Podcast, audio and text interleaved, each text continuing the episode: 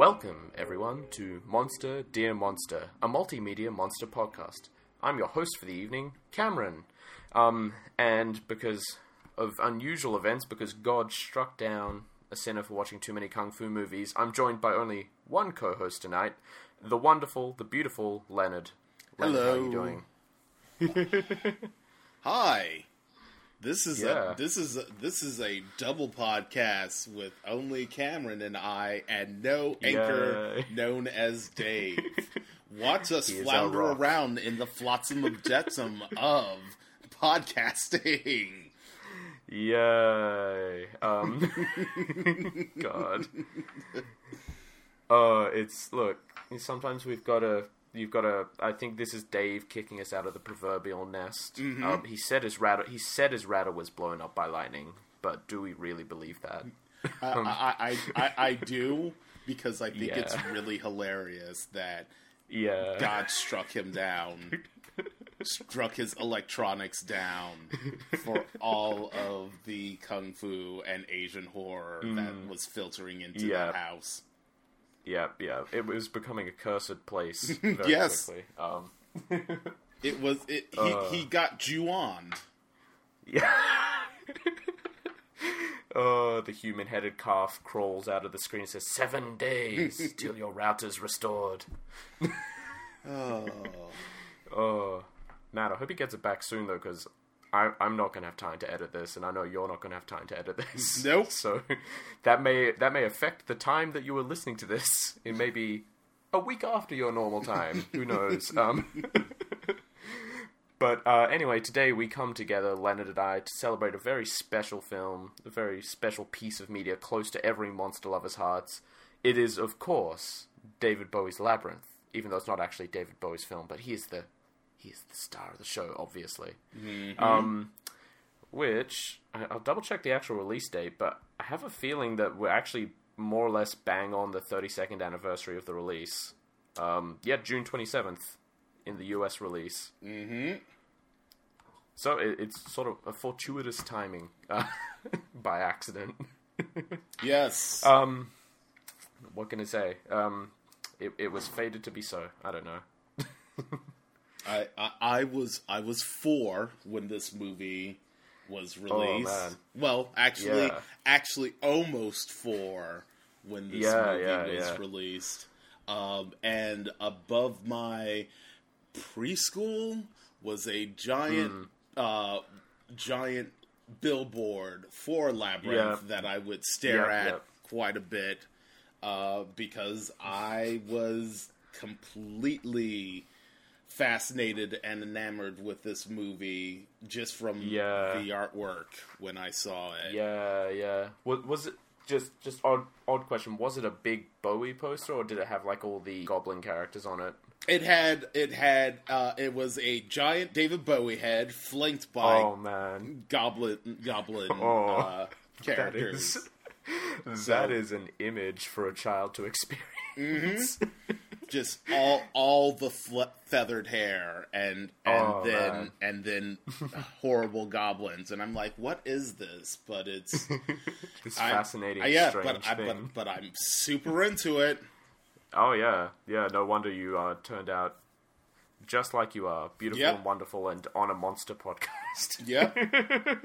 L- listen listen you will always end up on a monster themed podcast if you spend like three months renting Labyrinth from the local video store every Friday nonstop, much wow. to the the apparent and and seething consternation of your parents when you do so.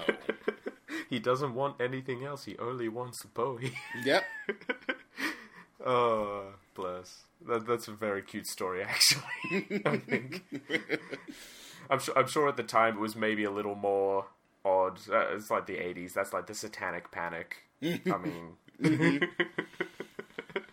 no, no, um, I was I was fortunate. I didn't have to do that. It was just like he won't he won't stop. Every we take him and every Friday and nobody else rents it. No one else rents it. and he always gets it, and he watches it like five times over the weekend. Oh, look, you you knew what you liked. I you know? yep yep yeah yep firm tastes. but before we dive uh, far uh, too far down the rabbit hole of mm. of young mm. adult angst and David Bowie menacing Jennifer Connelly, who yep. I am absolutely convinced is a lich since she apparently never ages. Um, oh yeah. Uh. That's possible. Much like Patrick Stewart and Vito, Viggo Mortensen, they oh, never oh, seem... don't leave out Keanu Reeves. Oh no, Keanu Reeves ages. If you look at Bill and Ted now, and you look at oh Ke- yeah, Ke- Keanu, true, yeah, he he is he is he's in that half lich club. Yeah, not not yeah, full lich, slow aging. Yeah, yeah, exactly. not full lich like Stewart or Connelly. Um, like like half lich. Yeah. Uh, if that ends up being the title, it's going to be the most unrelated title we've had in a while. I think. um. Anyway, continue. We have to. Uh, we have to get to our our our our headline segment of the show. Our yeah. Our our our hook to keep you invested. um, and yep. that would be the yokai of the week. Ba, ba, ba, yeah. So, what do we do for Yokai of the Week? For any brand new listeners drawn into this mi- this misty maze-like labyrinth of our podcast. Well, what we do for Yokai of the Week, um, because I'm just going to destroy the illusion for everybody, is um, we open up a list of uh, legendary creatures from Japan on uh, mm-hmm. in a tab on Wikipedia. Uh, yep. We we we desperately trying to remember which letter we did last week. Yep. Um, and then we uh, roll a dice uh, yeah. for uh, for this week to determine which mythical creature we'll be talking about uh, currently. So, yeah, yeah. Uh, we are currently on Y. Um, yeah. And uh, Cameron, do you mm. want to roll them? Wow, this is so much responsibility. I, I just okay. Um. Okay, we have on our lovely D twenty. Uh, we have number eight. Let's see if number eight is anything. Yama Uba? Did I count right? double du- yes, double check my did. work letters. Yes, you did. I got now, as well. now the most the most tense part, we check if there's actually a page. Oh, right. oh shit! I clicked the wrong link. Yes, there is a page. Uh, was uh, saved. Uh, a, a, meaty page. Um, Ooh. Oh, yeah, look at all this information. That's cool, actually. so, um, yeah, we have the Yama Uba, or Yamamba, or Yamanba, which is a crone hag yokai from the looks of all the woodcuts. Mm-hmm. Just, just a really old lady. Um, let's see. Um, I'll start us off with the description. In the town of Masaeki, in the Nishimurukata district, uh, Miyazaki Prefecture, uh, Yamahime, which I guess is like the young, beautiful version, uh, because Hime is princess, would wash her hair and sing in a lovely voice. Uh, deep in the mountains of Shizuoka Prefecture, there's a tale that the Yamahime would appear as a woman around 20 years of age. She would have beautiful features, a small sleeve, and black hair that when a hunter encounters her and tries to shoot at it with a gun, she would repel the bullets with her hand. Okay, we're already in Sith Lord territory. okay, just I I, okay. I, I I already have questions. Yeah, um, you you I, see a young twenty year old woman when you're out hunting, and your first instinct is to shoot it. Yep. so confused. That's the that's that's that's exactly where I had yeah. questions. Yeah, yeah. And then and then she does the Darth Vader and just bah with the open palm deflects the bullet, which is pretty cool. I will admit. um, so we started with the Yamahime because apparently this is a family. Um, so in Hokkaido, Shikoku, and the southern parts of Kyushu, there is the Yamajiji, the mountain old man, and the Yama Uba, the actual subject of this article, the mountain old woman, who would appear together with a Yama Waro, a mountain child. Mm-hmm. And here the Yama Uba is called Yamahaha, mountain mother, and the Yamajiji are Yamachichi, a mountain father. just, there's this whole family of. Is this really yokai, or is this just a bunch of mountain people that people didn't know about? it seems like that, right? like, oh, there's yokai in the mountains. How do you know it's a yokai? Well, I shot it at this young woman, and she deflected the bullet with her hands. Like, you did what? Yeah. now there's yeah. a whole family of them. um, in Iwata district in Shizuoka, uh, the Yamababa would come and rest at a certain house, and was a gentlewoman that wore clothes made of tree bark. She borrowed a cauldron to boil some rice, but the cauldron would become full with just two got, so two measurements, I guess, of rice. there wasn't anything unusual about it, but it was nope. said that when she sat to the side of it, the floor would creak. Um, with without an A, so the floor would turn into a river. Uh, I, am gonna I'm gonna put that down to mistranslation. Um, uh, let's see. In Hachijojima, a deji or de- dechi, uh, it's difficult on the consonants there, would perform kamikakushi by making people walk around places that should not exist for an entire night. But if one becomes friendly with her, she would lend you lintel, among other things. So she traps you in a ghost maze for the night but then mm-hmm. if you become a friend, she'll lend you like household objects. Man, really? what a fantastic trade-off! I'm oh, really, yeah. I'm really glad that you stuck me in this horrible pocket dimension for an entire evening, so you could give me a rolling pin. Leonard, they they stuck you in the labyrinth. oh, that's right. You've got 13 oh. hours to escape my maze, or you won't get this brand new rolling pin. you know what? If only that were the actual plot of Labyrinth, um, I don't think that movie would be as well loved as it is. Yeah, yeah. uh, um, sometimes, sometimes the Deji or Dechi would um, nurse children who go missing for three days. Only three days. Only Any longer, days. you don't get nursed. Um, It's said that there are splotches on her body and she has breasts attached to her shoulders as if wearing a Tasuki cord. Um, Okay, mm. we're getting mm. weirder. Yeah. We're getting steadily weirder. Mm-hmm. Yep. Yep. Uh, in the Kagawa prefecture, Yama Uba within rivers are called Kawajoro, or river ladies. And whenever a dike is about to come broken due to a great amount of water, she would say in a loud, weeping voice, My house is going to be washed away. Um, oh, that's kind of sad. Uh, no, here's the thing. Here's the thing. Yeah, so, yeah. no concern about the damage that the dike will do to anything else. Just oh, no. that my, my underwater house, because house. I live in the lake, is going to be washed away. Uh, just just I can imagine like not knowing this yokai lives in your area until one day it's been raining a lot and you just hear from outside the house like my house is going to be washed away. You go ah oh, god damn it. we got to deal with the ghost women now. we got yeah, we got to deal with the lake lady and the busted dyke all at the same time. All at once, all at once. Um, in, in, Kumakiri, Haruno Shuchi district, uh, Shizuoka, Shizuoka prefecture. I feel like that's a specific location. It's like Kumakiri village in Haruno city in the Shuchi district in the Shizuoka prefecture. I'm not sure if those are separate places or if this is one very specific spot that has been nailed down. Um, there are legends of a Yama Uba called Hochopa. Hot, hot, Hochopa? Um, I'm not too sure on. There's, there's a lot of extra letters in that one. Um, and it would appear in mountain roads during the evening. Mysterious phenomena, such as sounds of festivals and curses coming from the mountain, were considered to be because of this Hochopa. So n- now they're just the mountain people having parties, and people are going, "That's a ghost over there in the mountains having parties."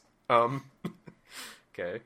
Uh, in the Higashi Chikuma, yeah, Higashi Higashi Chikuma district, Nagano prefecture, they are called Uba, so just a shortened version of the name. And the legend there tell of a yokai with long hair and one eye, and from its name is thought to be a kind of Yama-uba. So th- there are different versions of this from all over the places. What I'm getting from this, and they mm. are different levels of monstrous. Sometimes it's just an old woman, and sometimes it's an old woman with one eye or with like extra breasts hanging off her shoulders, covered in birthmarks, and living in living in the water next to a dike that's about to be flooded open. I don't even know. Um, uh, let's. Oh wow, there's still so much in this just this section. um, look, look, I thought this might have been a shorter episode. It looks like it's going to be normal length. Well done, everyone. Uh, uh, in the tales, uh, people that were attacked by Yama Uba were typically travelers and merchants such as ox drivers, horse drivers, coopers, and notions keepers, who often walk along mountain paths and encounter people in the mountains. So they're thought to be the kind of people who would spread tales of the Yama Uba. Mm. Uh, fair, yeah. I met this weird dude in the mountain. Uh, said, "Oh, are you a child that's been lost for three days?" Uh, said, "No." I said, "Well, bugger off." Um, Yama Uba have been portrayed in two different ways. There were tales where men stocking ox with fish for delivery encountered Yama Uba at capes and got chased by them, such as the Ushikata Yama Uba and the Kuwazu Jobo, which I guess are two books. Um, as well as a tale where someone who was chased by the Yama Uba would climb a chain appearing from the skies in order to flee. And when the Yama Uba tried to make chase by climbing the chain too, she fell to her death in a, into a field of buckwheat, uh, called the Tendo San no Kin no Kasari. Um, I, again, several questions. Where did this yep. chain come from? Mm-hmm. Why gods. is it the gods? Did is this is this the Japanese Jack and the Giant Beanstalk? Um, but like um, in reverse. You climb you climb the chain beanstalk to get away from something instead of go to find something. um, I just there there there's definitely some DNA there. Uh, I guess. Yeah. I guess. I guess. Um. Uh, anyway, the generic is in those kinds of tales, the Yamauba is a fearsome monster that tries to eat people. On the other hand, there are tales such as the Nukafuku Komefuku, um, where two sisters out gathering fruit meet a Yamauba who gives treasure to the kind older sister being tormented by her stepmother and gave misfortune to the ill mannered younger sister. That sounds more like a normal old lady kind yep. of thing. Um, There's also the tale of, tale of Ubakawa, where a Yamaba or Yamauba would give a human good fortune. In Aichi Prefecture, there's a legend that a house possessed by a Yamauba would quickly gain wealth and fortune, and some families have deified them as protective gods. Um, who, who's that old lady ghost? Oh, she's the local god. She makes the house really nice and makes our family rich. Yep. I guess. So th- this seems to be a very varied field of one yokai is like there are all these different kinds, and they can be nice or they can be nasty, and yeah, it it so. it sounds a lot like it sounds a lot like uh, the space that uh, Baba Yaga used to yeah. occupy. Yeah. Before she just became a generic witch to use in, mm. in fiction and fantasy, but yes, there's definitely a, a huge similarity between the two mm. from all of these varied accounts of of her their nature yeah, since yeah. it isn't one specific one. Yeah. Okay. Um, how about you read the appearance section? Because although we feel like we've already described the appearance of it much, the appearance t- section appears to have some interesting things in it, actually. So, um. All right. Uh, depending on the text and translator, the Yama Uba appears as a monstrous crone. Her unkempt hair long and golden white, her kimono filthy and tattered, uh, with cannibalistic tendencies. Yay! Um, yeah, this this this seems to be a direct uh, uh, uh, switch from the image that we were just given. Yeah. Well, like, like I said, there's the two different versions. Um, there's nasty old woman and there's nice old woman. yes. Uh, in one tale, a mother traveling to her village is forced to give birth in a mountain hut, assisted by a seemingly kind old woman, only to discover when it's too late that the stranger is actually a Yamauba who uh, with who plans uh, to eat the helpless Kintaro, which I think is the the child character. I'm pretty sure in that story. Okay. Yeah, uh, it, it's the golden boy. So like the heroic child. Uh. Ah. yeah, Surprise! Surprise! I, I helped you give birth so I could have the freshest of babies. Meals on wheels, you know. oh man! In another story, the yokai raises the orphan hero uh, Kintaro. Who goes uh, on to become the famous warrior uh, Sasuke no Kitaro? Or, uh, Kintoki. No. Yeah. Kintoki. Kintoki. So again, this is this this yokai has the real like two different versions because this is the same story, but in one version she tries to eat the kid, in the other version the mother presumably dies in childbirth, and the Yama-uba takes care of them. So, mm-hmm. yeah. Uh, oh, I like this next short paragraph. mm Go for it. Okay. In the uh, in the Noh drama translated Ooh, as hold on, no, we missed a bit. Um, oh, oh, yeah. Oh, there we go. Yes. Yeah, yeah. Uh, the uh, Yama Uba is said to have a mouth at the top of her head, hidden under her hair. oh god. In one story, it is related that her only weakness is is a certain flower containing her soul. Oh man. So we're getting we're getting real real monstrous now. Secret second mouth under your wacky. hair. That's very creepy, actually. yep. Yeah, and then we get a, a few weird woodcuts. Um, yeah, so okay. Uh, I'll, I'll cover the Noh drama. So okay, it, yeah, in one Noh drama translated as Yama Uba, Dame of the Mountain, Komparu Zen Zenchiku states the following: just just the dame of the mountain, you know. Um, Yama-uba is the fairy of the mountains, which have been under her care since the world began. She decks them with snow in winter, with blossoms in spring. She has grown very old. Wild white hair hangs down her shoulders. Her face is very thin. There was a courtesan of the capital who made a dance representing wandering, the wanderings of Yama-uba. It had such success that people called this courtesan Yama-uba, though her real name was Hyakuma. Uh, the play takes place one evening as Hyakuma is traveling to visit the Zenko temple in Shinano when she accepts the hospitality of a woman who turns out to be none other than the real Yama-uba herself. So, hi, I played Baba Yaga in the hit film, um, whatever, and then oh, I'm, I'm out traveling. Oh, hello, actual real life Baba Yaga. uh, um. Yeah, we don't really need to cover the um, the pop culture references or the Western literature. I think they're not really the actual folklore. Nope. Um, so yeah, that that is our our yokai for this week. I guess we've got the Yama Uba, the the duality of the old woman. I guess is a way to sum it up. Pro- pro- proving that that every culture throughout history thinks that old women are either really really nice grandmas or the really really awful grandma. Yeah, yeah. I mean, it's definitely a very human thing to be afraid of old people. Um, I guess this is just like the expression of that in Japanese culture. Yep. There are so many questions still in my head. Why why does the young version always get shot at by hunters, and why is she a Sith Lord, able to deflect bullets with her hands?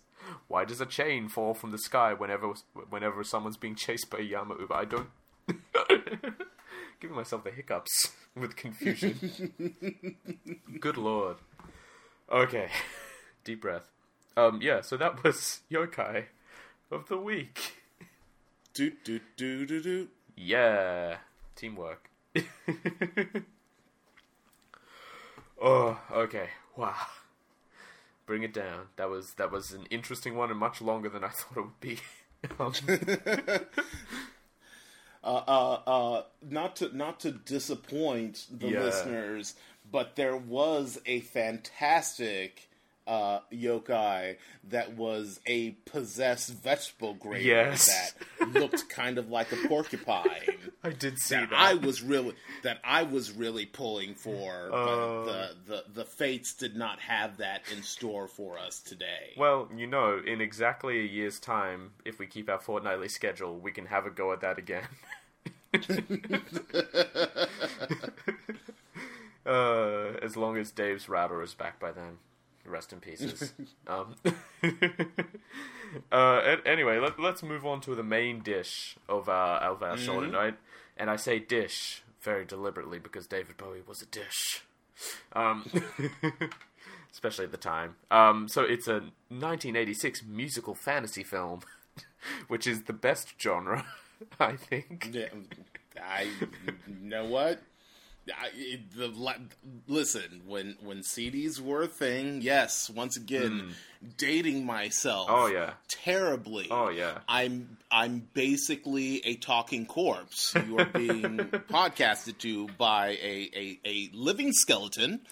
Uh, but in in in in in my youth, yes, uh, yes. Uh, uh, the Labyrinth soundtrack was one of the first CDs, compact discs, yeah, yes, that yeah. I, I I purchased uh, because I am a I was a weird kid.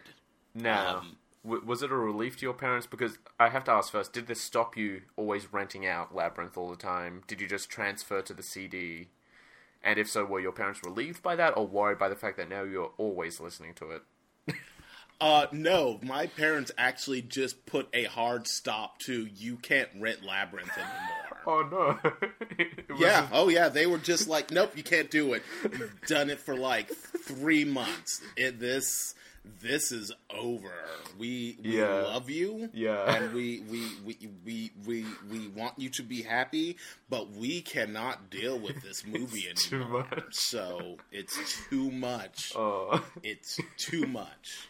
Uh, well, I mean, were I a parent, and I doubt I shall ever be, I would probably also be worried if my child did nothing but watch an old, an old, um, shall we say, notably, um, not even, not even queer, but out there, um, yes. celebrity film filled with goblins and other monsters as well.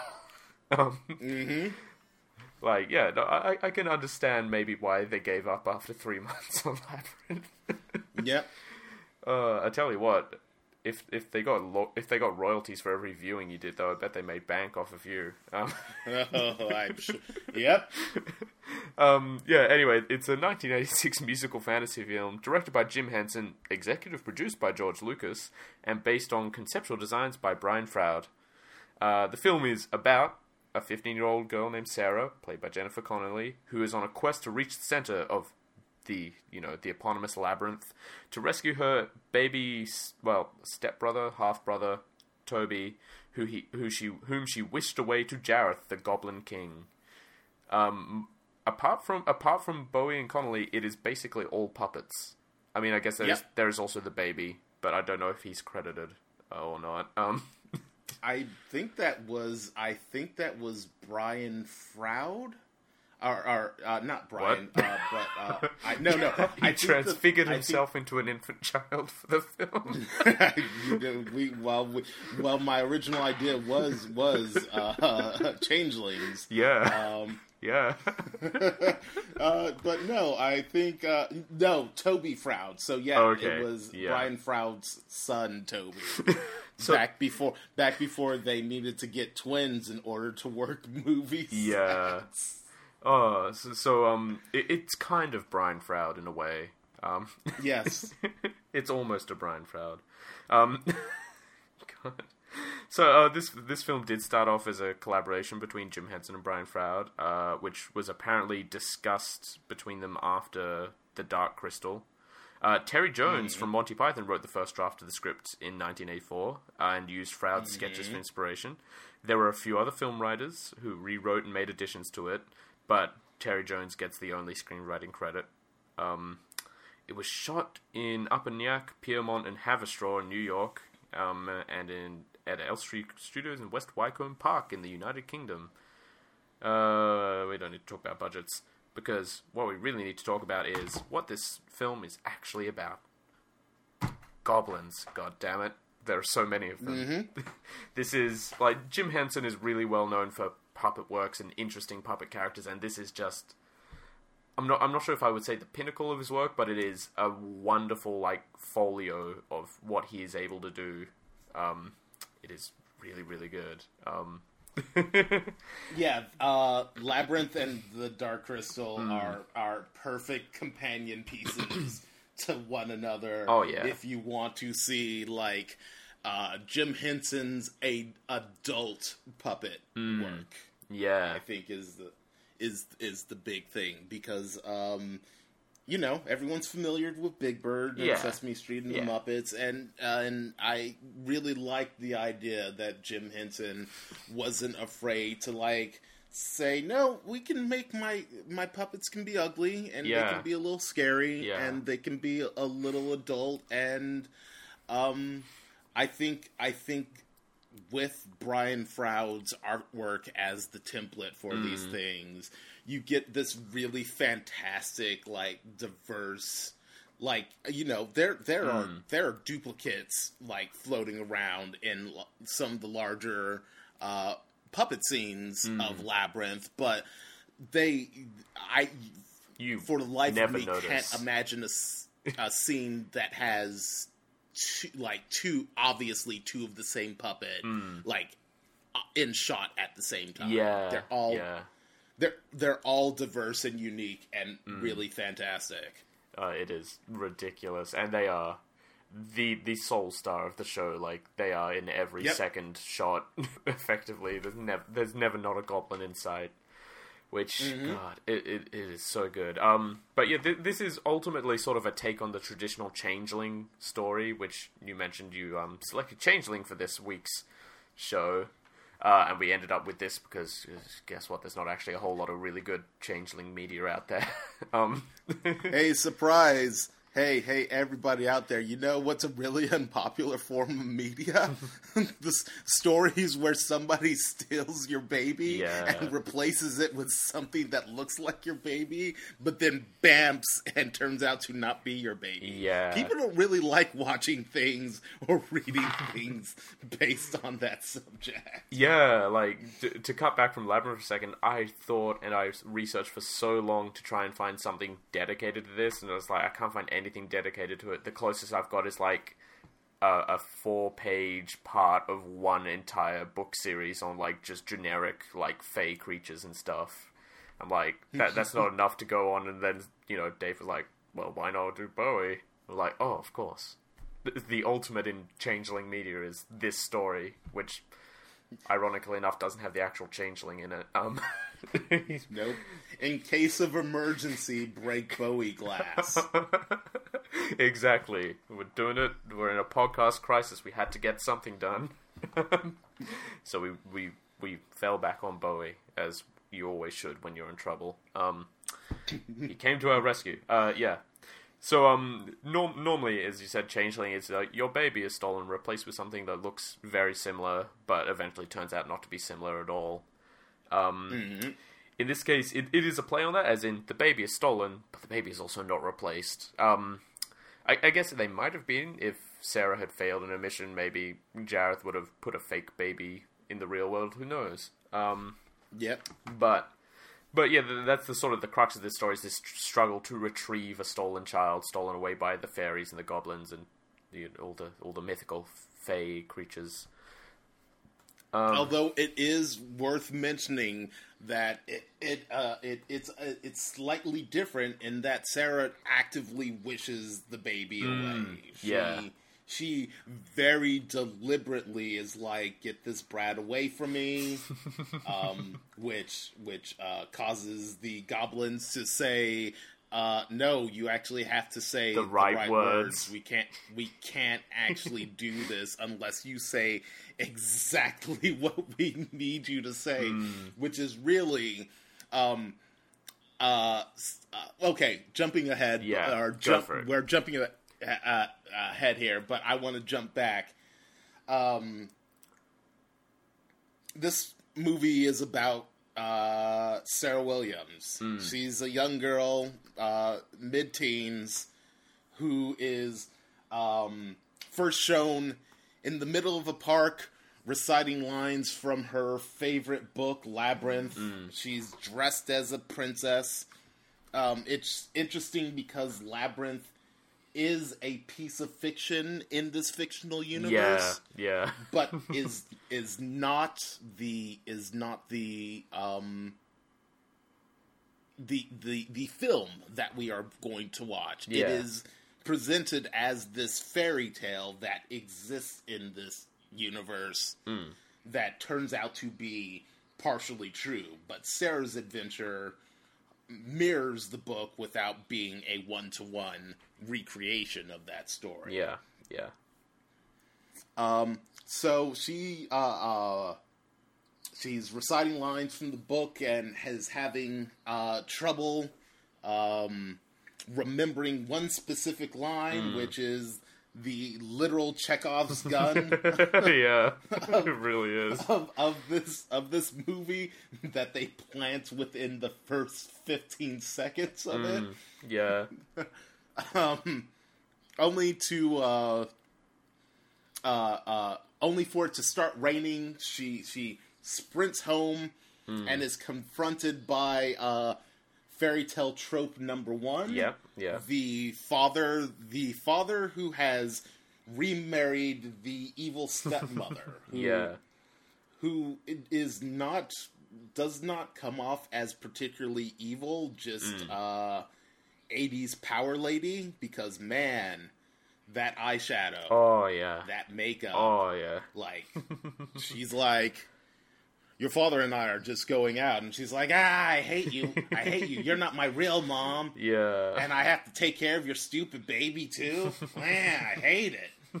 Uh, so Sarah's actually a brat. Oh, yeah. Um, I, I, I really like the idea that it isn't like the noble heroine mm. who is like put upon like it's not a it's not a Cinderella no, situation no. where there's actually an active evil stepmother. Mm. It is I don't like that you did this, mm. and I also don't like these responsibilities that you doing this have have, have imposed on me. Yeah, yeah.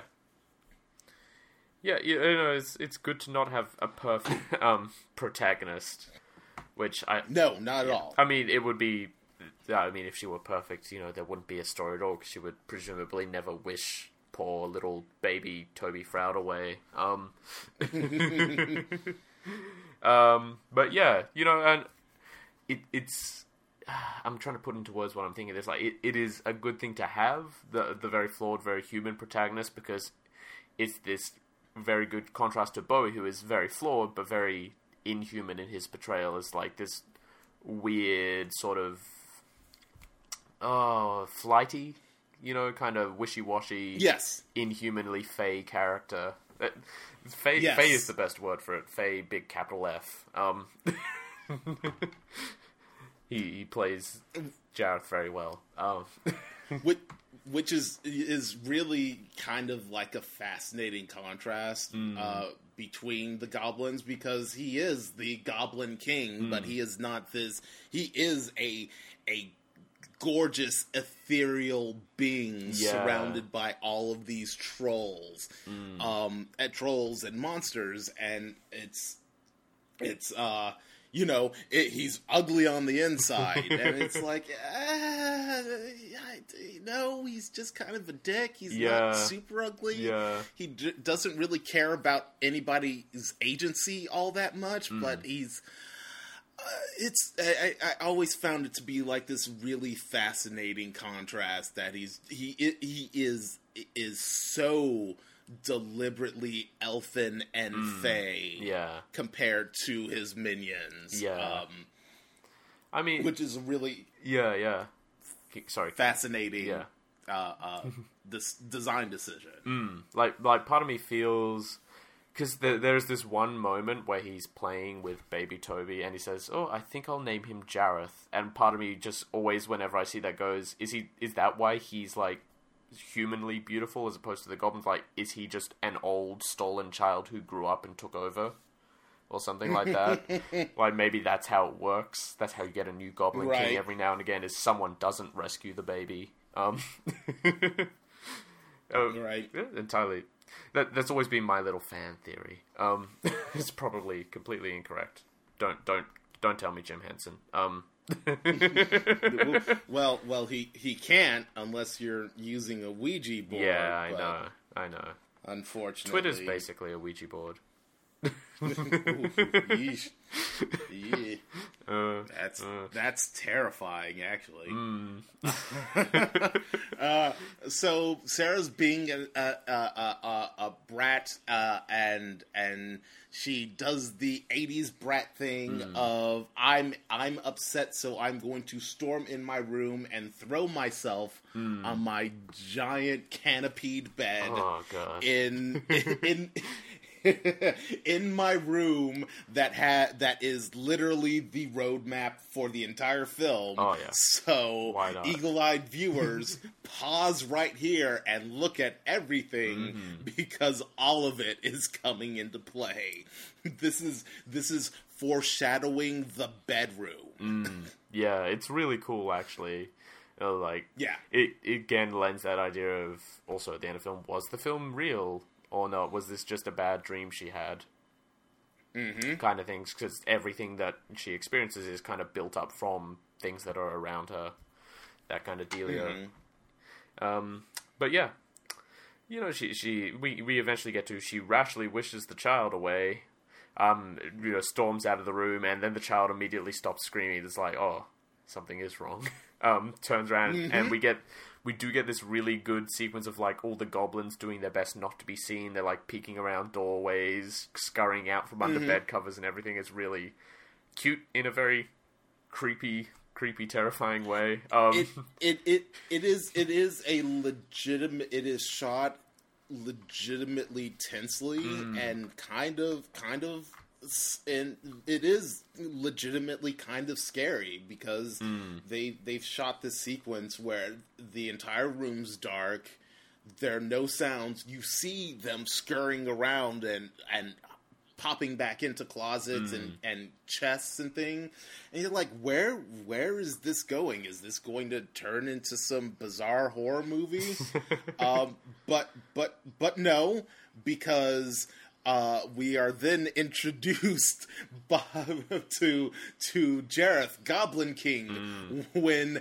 an owl covered in glitter yeah. blows through the window and magically transforms, yeah, into David magically Bowie. transforms into David Bowie. I uh, love the owl covered in glitter. It is a thing mm. that is unbelievable. Glitter is a is a is a thematic element for Jareth the Goblin. Oh King. yeah, of course it is. Drama is his uh, middle name. Uh, uh, do you man. want do you want to describe Jareth Jareth's introduction a little more? Cam? Oh god, it's so hard to. um, yeah. Oh man. Oh god. You know, I watched this like five hours ago, and all it is is a blur of David Bowie's face interposed over a maze already. Um. um, but effectively, he appears wonderfully. Uh, we don't get to see like a transformation owl to David Bowie. We get to see like the shadow stretch out into David's shadow, which hey, mm-hmm. well, it's good enough. It gives the it gives the implication of what's going on. He's a shape shifting, weird monster thing. Um, and yeah, he's he, he he very frankly refuses to give that child back. Um, yes. and instead, here, why don't you have this this crystal that you can see your dreams in? Oh, and it's just it's just his reflection in the crystal ball as well most of the time, which is yep. uh, uh, uh, it should be noted uh, mm. that that uh, that juggling because yeah, it is this wonderful juggling. juggling. That, yeah that juggling method is known as contact juggling. Mm. And because I was a very, very, very special child 5,000 years ago, I bought uh, a contact juggling book that was written by the man who was the David Bowie stunt hands for Oh, Labyrinth. wow. Okay. Uh, uh, that is still currently sitting on my bookshelf right now. hey, look, it was a good purchase then. It's lasted this it long. was. Because I said I want to be able to do that. Mm, mm. And to a certain extent, I still can. Oh, good. But man, yeah. Um, yeah. So yeah, he's juggling this crystal ball around, being all tempting with it. Um, and eventually, you know, gets the point that Sarah will not take no for an answer and wants that dang baby back. Um, and he, he doesn't want that, of course. He wants to keep the kid. He needs another goblin around. Um, it's like, so look out, and looks out, they look out the window, like, to see the castle beyond the labyrinth. And then it's really great mm-hmm. because the camera swings back around and they're just standing on this cliffside with a bunch of bare trees. It's like, yeah, yeah, wonderful transition. I always love that thing where you look through a window and you turn around and the entire room has been switched for something else. Um, mm-hmm. Yeah, and we're in the labyrinth. She's got 13 hours, which is represented with a clock that I wish I owned. Um, the 13 yep. hour clock, which I'm just yep. like, why not? Give myself an extra hour, extra couple of hours every day. Um, um, yeah, and you know, gotta gotta find your way to Toby and get him back before the 13 hours are up and Toby becomes a goblin. Um, we're then introduced to Hoggle, who is a dwarf who apparently enjoys pissing in fish ponds, um, to put it bluntly, uh, and whose job is and, and... to weed kill fairies. Uh, yep. it is. It is. Um, I, I I love I love this scene mm. for uh, uh, numerous reasons, but my favorite is is is him with the very cartoonish old like mm. uh like bug killer device mm. plunger mm. just blasting fairies in the face and Sarah's reaction is like oh my god that's horrible and he's like no my name's Hoggle and she picks up this she picks up this fairy that mm. he's he's attempted to euthanize, and it immediately bites her and flies away. Yeah. What would you ex- What did like, you expect from a fairy? Yeah, yeah, I love it. It's like, hey, guess what, little girl? What you think you know about all these magical, mystical creatures? Oh yeah, nah, no, no, no, you, no, no. You, sh- you, sh- you shut up and you sit back while the adults handle the work. Yeah, yeah. um. Yeah, and you know he shows her the way into the labyrinth because this is actually outside the labyrinth's walls. And, you know, just like oh, she's never going to get anywhere anyway. Um, and the labyrinth initially is really great because it's just one long corridor to all, as far as anyone can see. You know, you either go left forever or you go right forever. Um, mm-hmm. and she's like, well, maybe maybe it turns eventually, just starts running. and presumably after the actual 30 seconds of running was shown, she immediately gives up. Um. yeah. Um, this uh, this this sequence features some amazing 80s synth mm. Uh, mm. music, and also one of my favorite puppets in in the uh, in the movie, which is the moss eyes. Yeah, those are really creepy, and they like just don't come up a lot. No. Nope.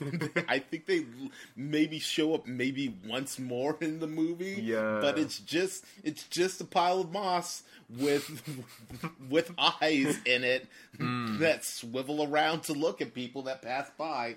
It's real creepy and real early in this movie. Yeah. It's it's a it's a tone setter of a oh, puppet yeah. in this movie. Oh yeah. Uh, and then we immediately go from like the mildly horrific to the just kind of weird, and it's like the little the little worm with all the blue fur, um, who's like, you just don't know where and to go. and the scarf, um, I adopted Elo. Yeah, yeah, yeah.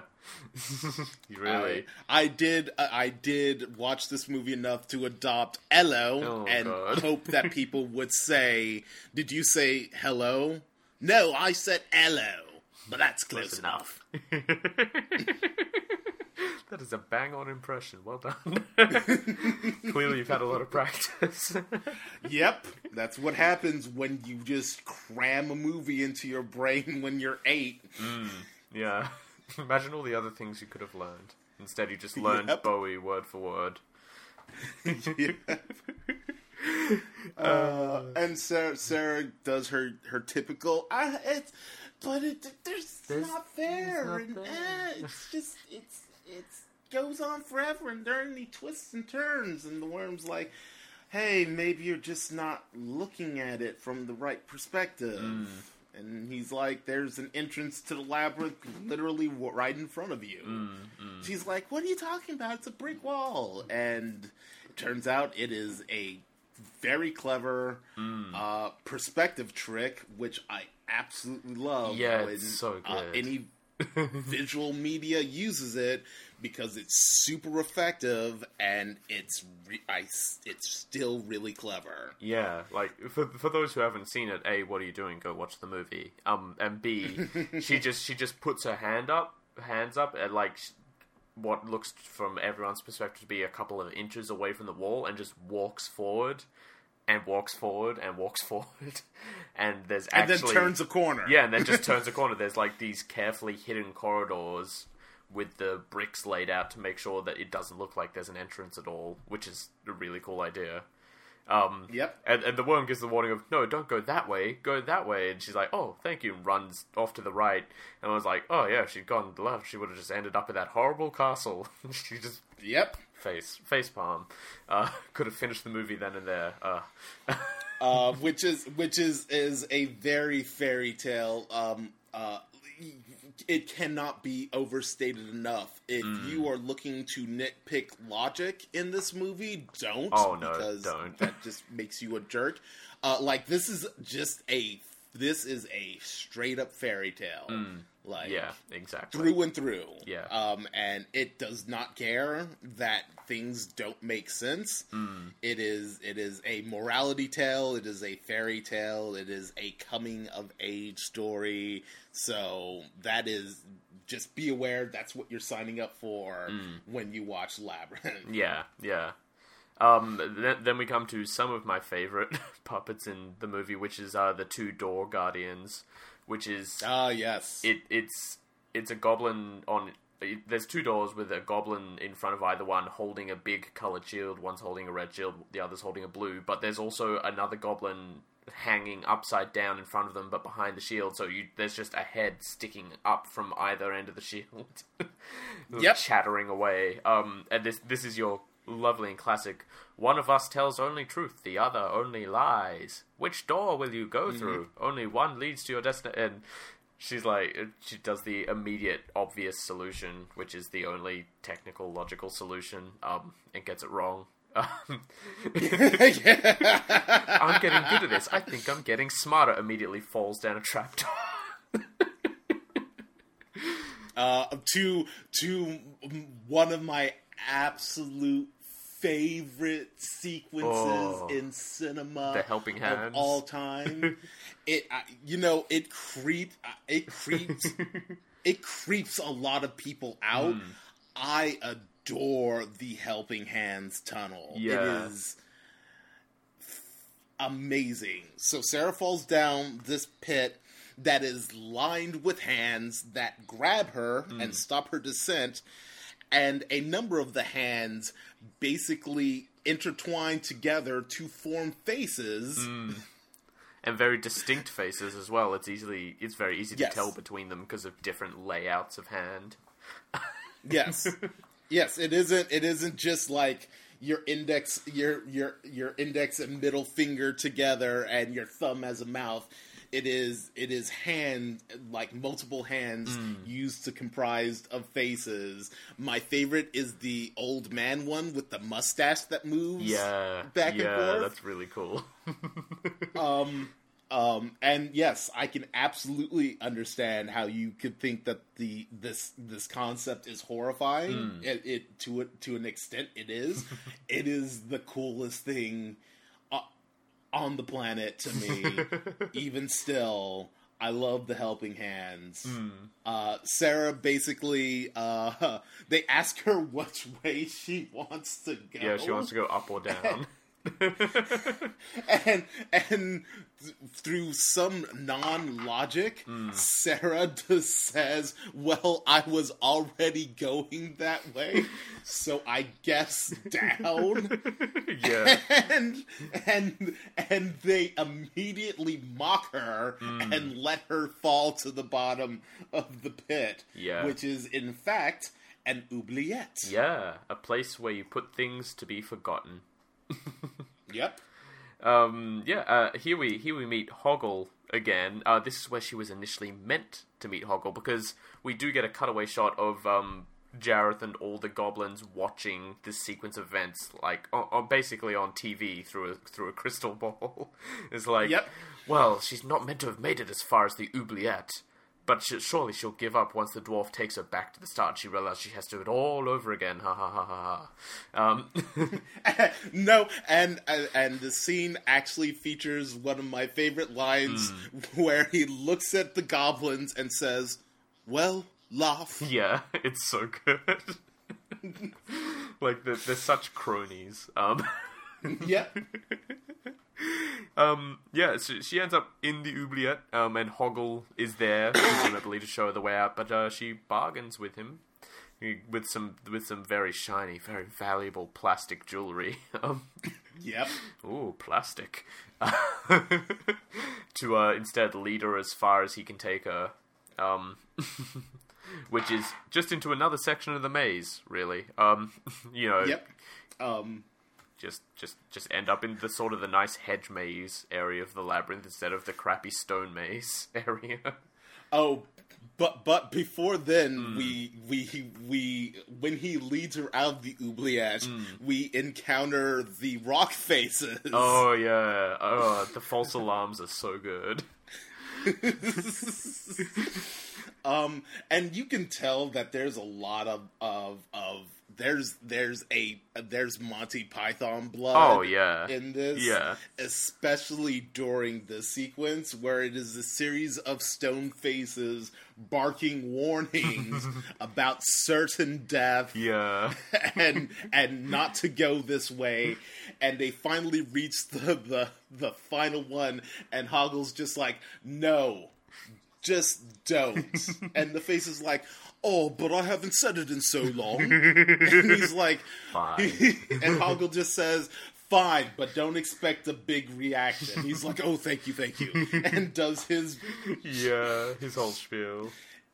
it's really, really fantastic. It's super that's, good. That's that's another thing that that I don't think can be understated is that Labyrinth is leg- is also a legitimately funny mm. movie. Yeah, it is. It is. It is very cleverly written oh, and, yeah. and deliberately funny and.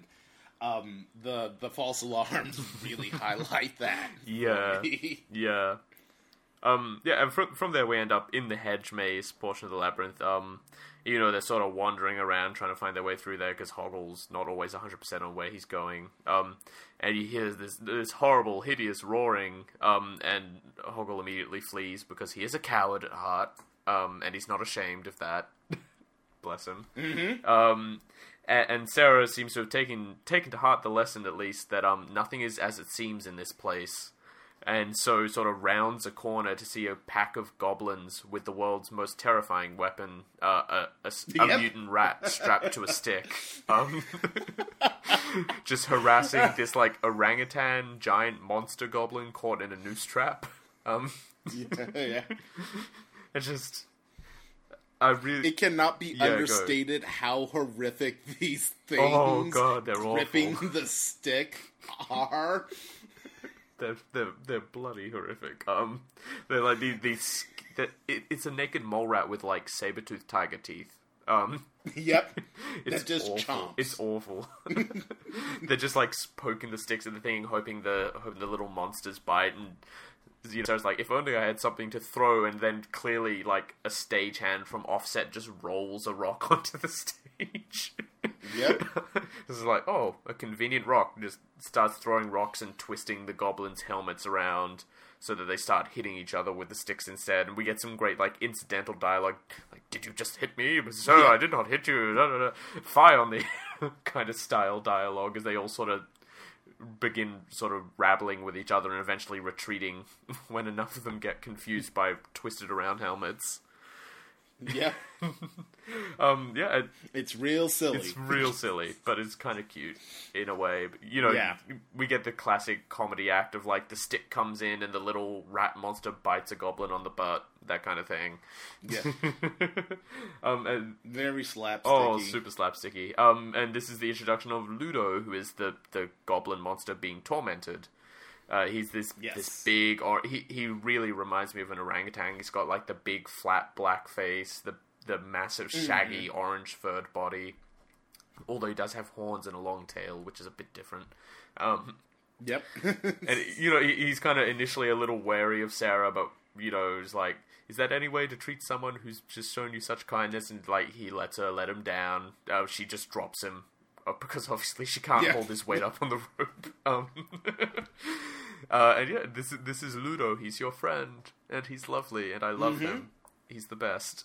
and he he's a friend to Sarah, and the rocks are his. Friend. Yeah, he can call to the rocks to basically make golems, more or less, which yep. is pretty awesome. What? yeah. yeah. Um, we also we also now encounter our second door puzzle, um, which is yes. God, the, these guys are also so great. So they're, they're these two two plaques to hold door knockers. They're both of faces. One has the door knocker like inserted into its ears, and the other one has the door knocker held in its mouth. Um, mm-hmm. The trick is one is deaf and one is mute um, because of the knockers. um, and it, it, seems like a puzzle initially, but really it's just a, just a choice because the, the yeah. doors don't know what's behind them. They're the doors. Um, yep uh, you know, the sequence of like letting the one with the door knocker in its mouth speak, you know, yelling to the one um, with the door knocker in its ears, and eventually just go through the one with the the mouth held knocker um, into who who ref- yeah who refused to to retake the knocker. Well, yeah, because Ludo put it in his mouth, and I don't blame him for not wanting that back. Um, So you know the classic trick of just hold someone's nose shut until they have to take a breath, which for some reason yeah, the doors the, need to breathe. Um. the the the classic trick of suffocate you until you do what I want. It's, it's an old method of applying medicine to, to annoying kids. Um, um, but yeah, they they go through there. They go into a forest um, where Ludo gets separated yep. via trapdoor again. Mm-hmm. um, uh, we we at this point we also get a cutaway to Jareth and Hoggle. Um, uh, Jareth yep. is like, "Oh, you've been bribed," because he sees the new bracelet. It's just like, when you next see Sarah, give her this delicious peach. It's like mm-hmm. it won't hurt her, will it? It's like, uh, why do you even care at this point? Um, kind of dialogue. I won't do I it. Won't do it. and then threatens to make him the lord of all stench by dipping him in the bog of eternal stench. Um, which, but only if Sarah kisses him. Only if Sarah kisses him. What a specific set of circumstances that will never come to be. Yeah. Um, yeah. Um, and we we cut back to Sarah, who's wandering through the forest, and she finds a group of weird goblin creatures called Fireys, which have detachable body parts like all yep. over. She, she she finds a musical number with a yep. bad blue screen, which is the only part of this movie that I'm like, oh man, that's that hurts. Yeah, it's pretty like, rough. Oh, it is real rough. Um, just just be aware that there are some bad special effects mm-hmm. in the sequence. Oh yeah, it's not great. But but you'll survive mm. and you'll move past it. Yeah, I, I believe in you all. Yeah. Um, um, but but yeah, you know the Fireys being a group of creatures who only know each other and know they all have detachable parts. Of course, for this for the sake of the song, try to remove Sarah's head. Um, yep. Because that's what you do when you meet someone new. You take all their bits off and mix them up and see what happens. Um, mm-hmm. um, Sarah, you know, runs away, manages to escape with the aid of Hoggle, who throws down a rope from a wall for her to climb up. Um, mm-hmm. Much like when you're chased by the Yamauba, the gods will throw down a chain from the heavens. Um, uh, there's a long leap. Um, tying out yokai of the week at this point, an hour in. um, I I really lo- love that at the end of the sequence, as Sarah is climbing mm, the rope, mm. the Fireys are throwing their heads yeah. up and fluttering their ears yeah. to get one last set of verbal jabs at her. Yeah, oh, that's so funny. I think they honestly creeped me out the most of this entire movie, just because they were so persistent. Yeah, and and and and, and, persistent and really kind of gross yeah. because one of them just pops out their eyes and then eats them, mm. and they're fine, and they're like, "Yeah, it's cool, it's cool. it's we cool. just do do whatever." Yeah, this is how our bodies work. Oh yeah, we're going to do this to you now. Absolutely. Um, but you know, Sarah is very grateful to be saved, and so kisses Hoggle on the mm. cheek. Uh, at which point, because he was warned so, a trapdoor immediately opens under their feet and sends them to the bog of eternal stench, um, which is disgusting. Would be a mm-hmm. word for it. Um, yeah, it feels like they spent a lot of money on like a, a, sound, a foley pack for like burp and farts, and they just wanted to get as much out of that as they could because it is constant for the next ten minutes. Um, it is. Yep. Um, uh, I I hope you like gross looking water and and fake fake marsh anuses. puppet Anus, yeah. Fake, yeah, fake puppet anuses, because that's what you're getting yeah. for this entire super gross sequence. It is not great. no, it is really not. It's incredibly um, gross. Um, but yeah, um, they they meet back up with Ludo. Um, after sort of skirting their way around. um, Yep. Uh, and and come to the the fabled bridge out of the swamp, which is guarded by Sir Didymus, who is basically a little fox toy puppet. Like he looks distinctly different to a lot of the other goblins. He looks like an actual toy. Um, and his faithful steed Ambrosius, uh, who's just a sheepdog, um, yep. which is great. Uh, um, you know, uh, he he and um, yeah yeah. So D- Didymus and Ludo have a fight um, because he won't let them cross the bridge because he has very specific instructions that on his life no one should cross this bridge. Um, yep. and you know, without his yeah, exactly. That, that's the twist because Ludo fights him to a standstill. Is like, oh, no one's ever fought me so well before. Let us be brothers, etc., etc. I still can't let you cross the bridge. I swore on oath on my life never to let anyone cross without my permission. And everyone just looks at him. like, uh, may we have permission? It's like, oh, ah, the, seemed kind of bemused, like he ne- just like he'd never thought of it. You know? Uh, yeah. Yes. Yes. it's really cute. Um. Uh, uh, um, Sarah, Sarah attempts to cross the bridge, nearly falls into the bog, but Ludo, with his magic rock powers, comes to the rescue. Just yep. summons a trail of like stepping stone style rocks to get through. Um, Didymus joins the party. Um, yep, which is straight up, straight up RPG encounter. Mm. Sir Didymus has joined the party. That's a good title there, Dave. Put that one in. uh, um, at this point, everyone's getting pretty hungry and tired, and you know, run down, and Hoggle has an awful choice to make, and he he's a coward at heart, and he feels no shame. So he does offer the um the poisoned peach to um to Sarah, who uh mm-hmm. who it turns out it wasn't it wasn't going to hurt her. It's just going to make her forget exactly why she was there, make her forget all about Toby and the quest and everything. So she's in a trance, she's losing her memories, and we get this weird like masquerade ball sequence where Jareth is like wooing her effectively. Yep. Yeah. We we get we get the amnesia love love montage. It, it's real weird. A, it is super weird. Um, it becomes even weirder because at the end of that montage, mm. Sarah realizes that she's just in one of Jareth's crystals mm. and shatters, it, with, it chair. with the chair. Yeah. Which is pretty cool. Um, yeah, like I would be interested to see what would have happened if Labyrinth was made like today, but kept all the puppetry and just had modern day level CGI effects. yeah, exactly. I feel I feel it would probably be it would have been an incredibly more popular movie. Um, but it might have lost a little of that weird charm. There's there's something there's something quaint, I guess, about mid to late eighties yep. CG.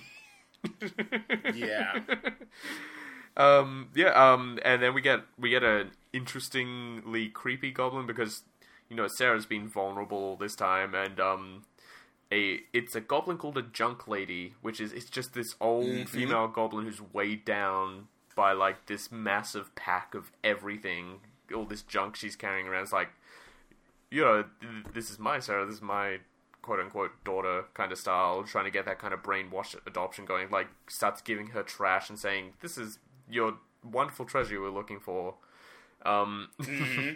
Sarah, the yeah, yeah.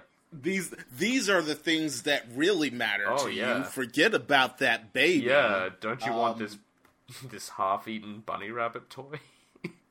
mm-hmm.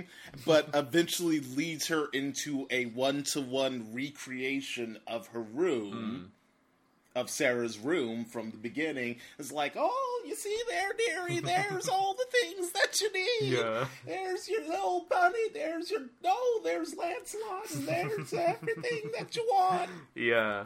Yeah. Um, which ends up jogging her memory because this all started with Lancelot's missing from my room because it was given to the baby. Um, mm-hmm. gets her memory jogged um, and is rescued by Ludo and Didymus again from the junk lady, which Mm-hmm. Not sure what Junk Lady's objective is, but she's definitely really creepy. Um, yeah, I, I I really love that. As soon as she gets her memory back and realizes that all, that it, like none of this really matters mm. and that it's all junk, that that the room actually physically falls apart mm. and releases her. Yeah, it's pretty. There's so many cool things in this movie like that. Yeah. yeah. Um, anyway, they, they, they managed to get themselves right outside of Goblin City, right up to the castle gate, confronted mm-hmm. by the mm-hmm. gate guard, which are like, we gotta go mm-hmm. stealthily, we gotta go stealthily. So Didymus like, you there, you there, I demand yep. you open up, just kind of style thing. Um, yep. Yeah, they, end up being rescued by Hoggle. Um, and he, he doesn't want forgiveness, and Sarah's like, but I do forgive you, welcome you back, etc., etc. It's like, oh, uh, I've got friends. yeah, uh, it's kind. Of, my heart. My heart grew three sizes that day. Uh, mm-hmm. wrong, wrong, uh, wrong, creepy puppet movie. Um, uh, yeah. Uh, so at this point, thing, things are getting tight because you know uh, it, it was we skipped over at some point before this. Jareth has sort of decreased the time limit he's sent forward time time forward a bit Oh yeah. yes, because um, one of the, one of the other prevailing things uh, themes of Labyrinth is Sarah's really uh, fond of saying that's not fair, mm. um, and especially when she's in the labyrinth. Every single time she says that's not fair, things get significantly worse for yeah. her. So uh, she eventually comes to the the kind of woo, ultra, ultra cynical realization mm. that things in life aren't fair, yeah. but that's the way they are. Mm. Um, which is for a kids movie. Uh, well, in set in the eighties, that's that's pretty apropos. Yeah. But nowadays, no one would oh, be no. able to get away with that thing. Yeah, yeah, it's pretty rough. Um. Um, but yeah, yeah. So um, Jareth, Jareth is alerted to the fact that she's made it all the way through the castle gates. Good lord, she's actually might actually have a chance of getting this baby back. Um, so right. sends the goblin army, and Ludo once again summons rocks. um, it's kind of yep. his standard move. Um, uh, and you know we we get the I must face him alone um heroic yes. moment deal. Um, it, it is a fa- it is a fairy yeah, tale. clearly. Because she she lit she everyone is raring to go and Sarah literally stops and says nope. Mm. I have to do this myself. Nobody nobody questions why. Mm, which is the really weird but, bit. Yeah they they just accept it and she's like I'll see ya maybe. maybe I don't know how this is gonna pan yeah. out after I do what I need to do. Yeah, um, and then we then we get to the intensely confusing area, which is the Escher staircase room. Um, oh. This is so good. This sequence. Yeah. Oh my god! Like just Bowie yeah. walking back and forth, and the my favorite bit of all is when he does like the walk and he he walks under Sarah, then flips up to her side. Yep. It's so good. Oh my god. It...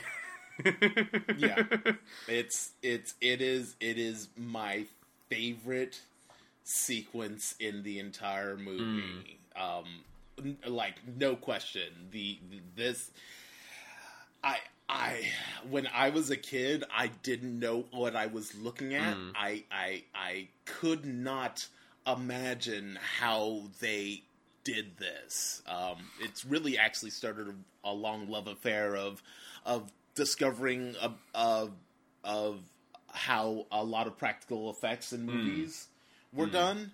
But yeah, as a kid, I was absolutely enamored with the sequence because I couldn't figure out how they were doing any. Oh yeah, no, it is like legitimately nuts in how crazy weird it is. Like just, I will never, I will never get over that. Um, uh, yeah. Um, so she's, you know, she's reciting the lines from her play because she's come to the realization that that is sort of the crux of this story is she said the right yep. lines initially from the play to set this all off. She clearly has to follow the story through to the end to finish it, which I really love that kind. But oh no! Yeah, sorry, I really love that. The last line yeah. was was what she couldn't remember. To, to Chekhov's gun was what she couldn't remember. Yeah. Yep. God, part of me loves um. it, it's the same in a lot of the Discworld stuff, but there's narrative causality, like because that is how the story mm-hmm. goes. That is how you have to do it to do it right. Um. right. Um. Yeah. Just like oh god, what's the last line? What's the last line? Um, and it comes to comes down to da, da, da, it was uh, you have no power over me. I, I almost forgot the last line yeah. for a second there. Um, and you know this is this is interspersed with like Jareth like you know fear me, obey me, and I'll love you forever, etc. kind of thing. Yeah, uh, I move some the stars weird, for no one. Very yeah, some really weird like very contradictory relationship. Mm. well, you know, he, he's he's a fey creature, he's an elfin creature. That's the kind of that's what he views as an equal relationship. I'm pretty sure. Right. Yeah. Um, but you know, he's defeated at the last second because she says just the right thing at just the right time, right as we hit the end of the 13 hours. Um, mm-hmm. and um, you know, she has returned home safely. Um, th- there's there's a there's a small moment of uncertainty whether or not Toby was also returned because again did this right at the last second, literally. Um, right. But you know Toby's home safe and sound. He's actually asleep. He's not screaming his head off because of a thunderstorm for once. Thank God. There was enough baby crying in the start of this movie for me. yep. um, you know, and you know, th- th- this is the moral of the story: is that you know, family is important, even if it's new family. Because she's like, okay, no, Toby is actually important. He can have the teddy bear. Um, which is yes, seems like an odd hill to die on initially at the start of the film. um, you know, her father and her stepmother come home, and she can see in her mirror like some of the characters of the labyrinth sort of scurrying around. It's like they're like, if if you ever need us, we're just here. It's like, I think I do need you guys. And suddenly we have like a little dance party with all the goblins going yep. on in a room. It's like, you weren't friends with half of these guys. Well, while while surly barn owl Bowie mm, mm, just watches from outside. and flies off. Yeah. Because once again, Jareth the Goblin King is also an owl, a barn. Oh yeah, no, you can't forget that important part of his personality. oh man, uh, yeah, like this, and and that's that's labyrinth. labyrinth. That's labyrinth. This is such a good film. Like I know you, I yeah. know you love it. Clearly, we've all heard at this point. yeah, I can I cannot over nor understate how much I watched Labyrinth. Yeah. I may have watched Labyrinth more than any other person on the planet. I, I would not be surprised. Um, I, have only watched it a few times before, and it's been uh, it's been a good few years since I last watched it. But it was really nice to watch it again and just see, because you know I love practical effects in all things, and this is like mm-hmm. just such a masterpiece on puppetry it is ridiculous, um, like how lifelike a lot of the motions get. It's, uh, it's, it's just yeah. so good. It's just so good. Um, uh, I mean, so um, would would we like to cover a little bit of changeling lore? Or would we like to just go straight to the feedback and call it a night slash morning? Let's let's let's go straight to the feedback. All right. If there's, I don't think there. I, you know what? There's, there's uh, the, the the the connection to actual changeling lore is tenuous at yeah. best, and we've we've packed this episode full of goblins. Oh, yeah. So maybe it's maybe it's the goblin changeling episode. Yeah, yeah, cool. Um, so I've got I've got the Monster Dear Monster Twitter open here. So we've got a few replies because we tweeted out this next episode we're covering the film Labyrinth. What are your favorite creatures from the movie? Um, Illusory Wall at Illusory Wall answered with the Helping Hands are really creative, and yeah, they really are. They're super cool. Again, um, mm-hmm. Chris Jenkins at Claw Glip uh, has responded with the Fire Gang fire emoji, um, which I mean I don't. They they creep me out too much for me to like them. But if you like them, good on you. Um, uh, Brandon at Eringy seven seven seven uh, says the cleaners, which which ones the cleaners again? My brain just went blank. It's it's it's that it's that giant oh, machine oh, yeah, yeah, right yeah. after the false alarm. Yeah, um, which is uh, you, we we had to skip over it yeah. for time, but it's literally this like monster drill bit cleaning machine yeah. that goes through like the sewer yeah, system of the labyrinth. Yeah, um, at, at that that is just a couple of goblins on like a tandem bicycle when it passes. It's by. so good. Um, Ruxana Faron uh, at Ruxana Faron uh, says Ludo. Uh, Which, yeah, Ludo is a very cool character. I don't blame you.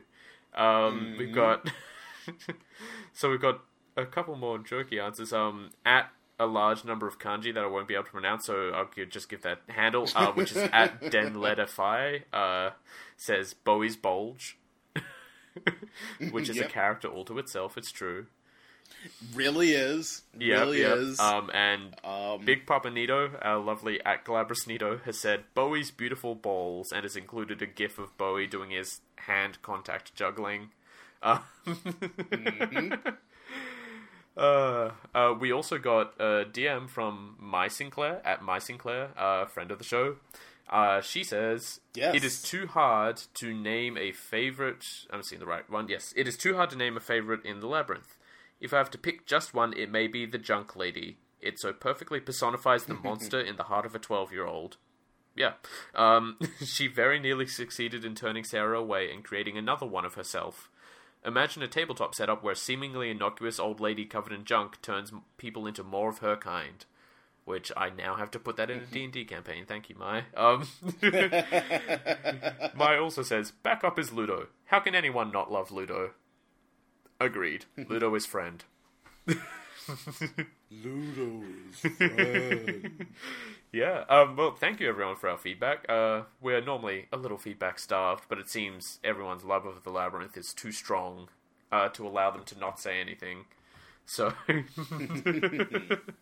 um, with that, I think we will wrap up the show. So, this has been Monster Dear Monster. Clearly, if you don't know that at this point, I don't know how you started listening to us.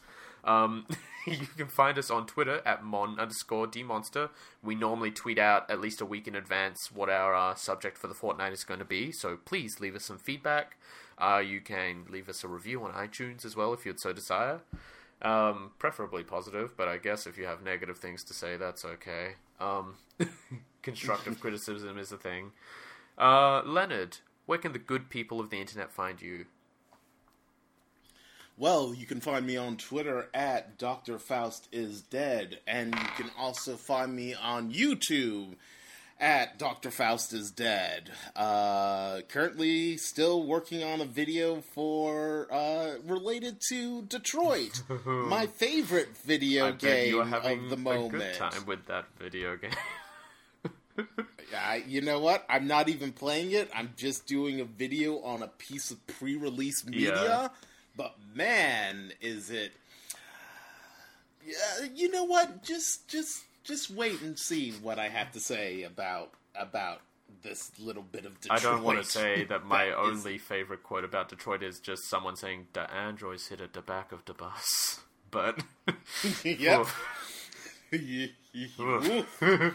right. Yeah. Um uh, and Cameron, where can the lovely people find you on the um, internet? Um, you can find me on Twitter as well. I'm on Twitter at night underscore twitten. That's night without a K. Um, I also do another podcast. I do a podcast called Realm and Ruin for people who are fans of Games Workshop tabletop games such as Warhammer 40,000 or Age of Sigmar.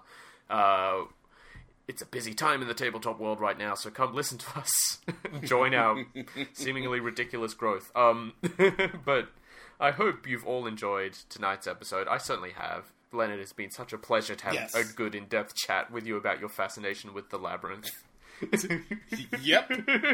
My my my in retrospect shockingly obsessive period of time where I fixated heavily on Jim Henson's labyrinth. Oh yeah. it's pretty good. All right, so with that everyone, stay safe. Have fun. Don't accept any wishes from Jareth the Goblin King. Uh, and we'll all see you in the next episode. Bye bye, everybody. Bye.